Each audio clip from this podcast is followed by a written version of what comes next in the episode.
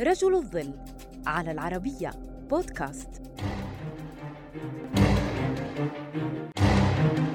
رجل أمريكي غادر بلاده في طفولته ثم عاد إليها في شبابه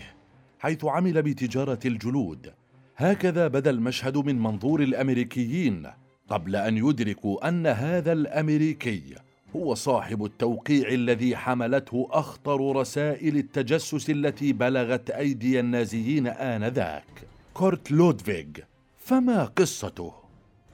ولد كورت فريدريك لودفيغ في مدينة فريمونت بولاية أوهايو عام 1903 وانتقل إلى ألمانيا مع والديه عندما كان عمره ست سنوات فترعرع وتزوج هناك قبل أن تجنده الحكومة الاشتراكية الوطنية كجاسوس لديها. قام لودفيغ بمهام تجسسية عديدة لصالح النازيين قبل أن يتم القبض عليه من قبل الشرطة النمساوية وهو يلتقط صورا على حدودها مع ألمانيا في فبراير من العام 1938 ولكنه نجا مع استيلاء النازيين على النمسا في الشهر التالي فعاد إلى ألمانيا وبقي فيها حتى مارس من العام 1940 عندما أمر بالعودة إلى الولايات المتحدة.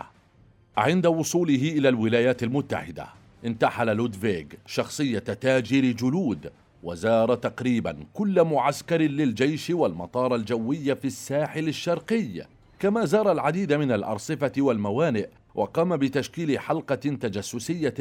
من ستة شباب قليلي الخبرة باستثناء المستشار الفني للمجموعة بول بورشارد الضابط المتقاعد من الجيش الألماني إضافة إلى امرأتين إحداهما سكرتيرة مساعدة له.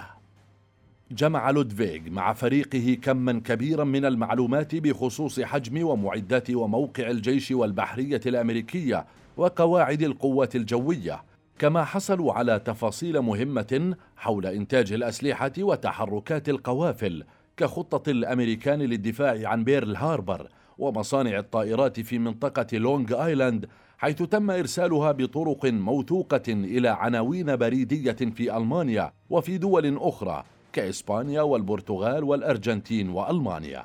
كانت الرسائل تبدو كأنها ذات طابع شخصي إلى أن تصل إلى الشخص المتلقي في ألمانيا ليكشف عن الرسالة الأصلية التي كتبت باستخدام حبر سري وحملت جميعها توقيع جو كي وهو أحد الأسماء الرمزية التي استخدمها لودفيغ وهو الاسم الذي نسب لشبكته لاحقا.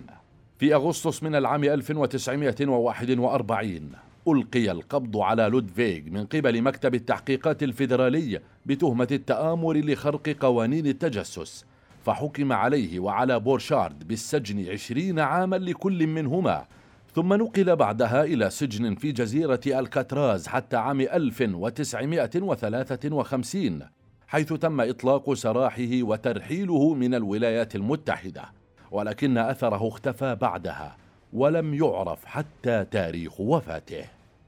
رغم أن فترة عمله التجسسية في الولايات المتحدة الأمريكية كانت قصيرة إلا أن المعلومات التي قدمها للنازيين